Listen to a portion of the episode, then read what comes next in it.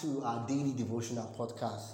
I remain your host, Amadi Kopp, and we are still on the series titled Academic Excellence, a Christian priority. Indeed, it is a priority, priority for every Christian, for every believer of Christ to be excellent, even in our academics. God does not like non-entities. God did not create non-entities. He gave all of us a brain to use. He gave you a brain and He wants you to be a head and not a tail. And He wants you to be excellent. And I believe, I pray that thus far this series has mm, helped you or is helping you achieve just that. If this is your first time joining us, you're welcome. You can download, you can subscribe, you can follow. We are on Spotify, we are on Anchor, we're on Audiomack. You can download and listen offline, and you can also share with your friends or other young people uh, that are around you. Let them also listen and learn. Today, we're going to be looking at Ecclesiastes chapter chapter 4 verse 9. Ecclesiastes chapter 4, verse 9. The Bible says that two are better than one because they have a good return for their labor. In fact, it goes on to say that if either of them falls down, one can help the other up. And then he says, But pity that one, anyone who has no one to help him when he falls. Powerful text. Did you know that Studies reveal that alternating your study methods and materials helps in improving your retention and recollection of information and it enhances your learning experience. Let me explain that with um, the learning pyramid. Have you ever heard of the learning pyramid before? Uh, the learning pyramid is also known as the cone of learning it's also known as the cone, cone, C O N E, cone of learning. And it was developed by the National Training Laboratory. Okay, so these researchers came together after a long period of study and they discovered and they proposed a theory which is which has been tested over time and um, even yours truly have tried that in my life and my studies have improved significantly okay they um, the pyramid suggests that most students, most students only remember about 10% of what they read from textbook. I, I see some friends uh, who go to the library. Now, don't get me wrong, I, I don't have a thing against libraries. Libraries are very good, okay? Uh, I see some people who they stack up books, they go to the library and they read and they read and read. Perhaps they are um, they are visual readers but studies have, have, have proven that you only retain about 10% of whatever you read from textbooks. But what's amazing is that you retain and you're able to recall nearly 90% of what you learn through teaching others. So, friends, when God says love one another as you love yourself, when God, when Jesus is saying we need to exercise selfless love, He's saying that the only way for us to be excellent, even in our academics, is to be selfless. Okay, the study shows that 90% of what you read, what you learn, when you teach others, you remember it. And, and then, but when you just read for yourself, you can only remember 10%.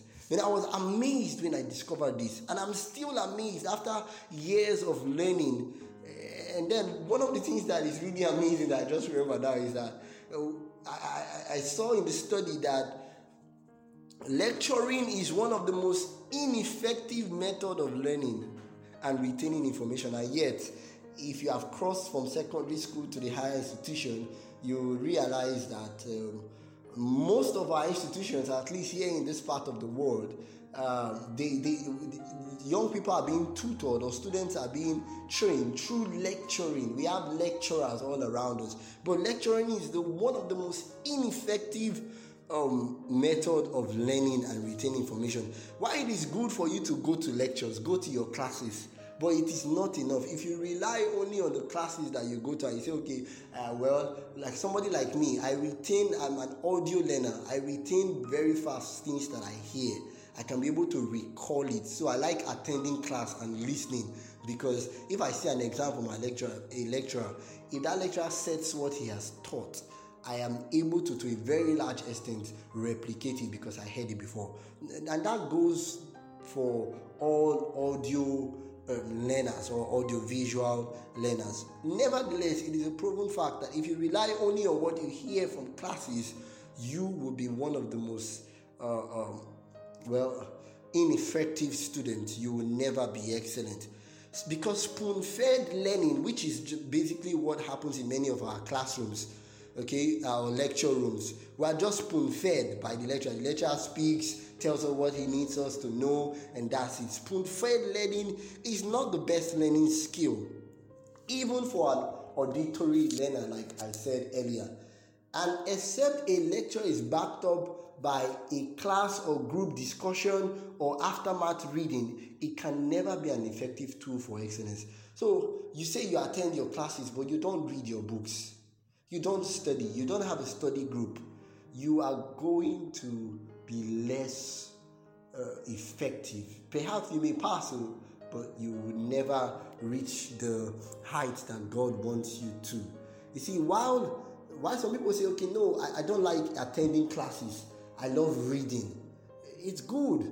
While reading is more effective than lecture, it is still not the most effective study method. Okay, so let me bust your bubble. You may be able to, you may have a very good uh, visual memory. You, you can cram or memorize, but that is not the best study method. Even for a visual learner, reading with study aids helps much more. So maybe you are a visual learner.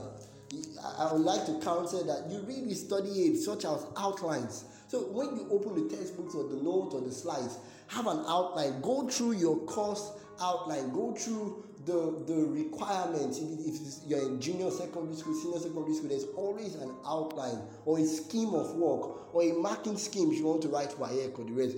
Go through the outline and study according to your outline. Have previews. You can skim through the book first before reading it and then take notes. You can also study, you can also read with reflection materials such as developed questions from your study. Say maybe you want to study about, you want to read about academic excellence. You know, as you read about academic excellence, as you read, okay, academic excellence is so, so, so, and so, so, and so, you can write somewhere what is academic excellence. Then you leave it.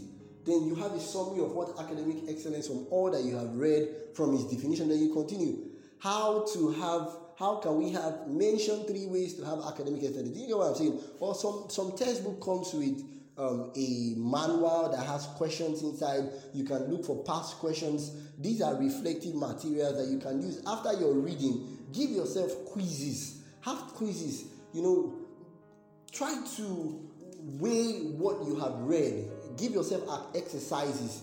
And, and then later on again, during the day or the next day, give an exercise to yourself before you read something new.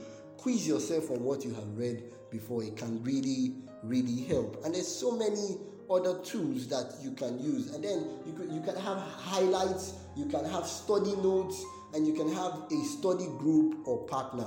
See, I okay, I'll talk about friendship um, some other time. Another tool or study model is audiovisual learning. I've spoken a little bit about it, but don't just rely on only audios and videos because you can only retain about 20% of information through that some other persons learn through demonstration. That's that's you can retain only about 30% of that according to um, statistics and according to researches. And even when you engage in discussions in what you study you retain about 50% and then when you practicalize it in your practicals you retain about 75% but friends as, as i try to close now on this episode the most important skill for excellence in your study is peer tutoring, is teaching others. The key to subject mastery is teaching it to others. So when you learn anything, look for a way to communicate it to somebody else. I, I wish I had time. I think I've shared it in some previous um, series uh, and episodes to tell you about how I, I was able to conquer Hebrew and, and, and Greek. It's because I learned the secret of teaching others. God wants us to bear one another's burdens, according to Galatians chapter 6, verse 2. And if you wish to achieve academic excellence, do what you can to help others get there.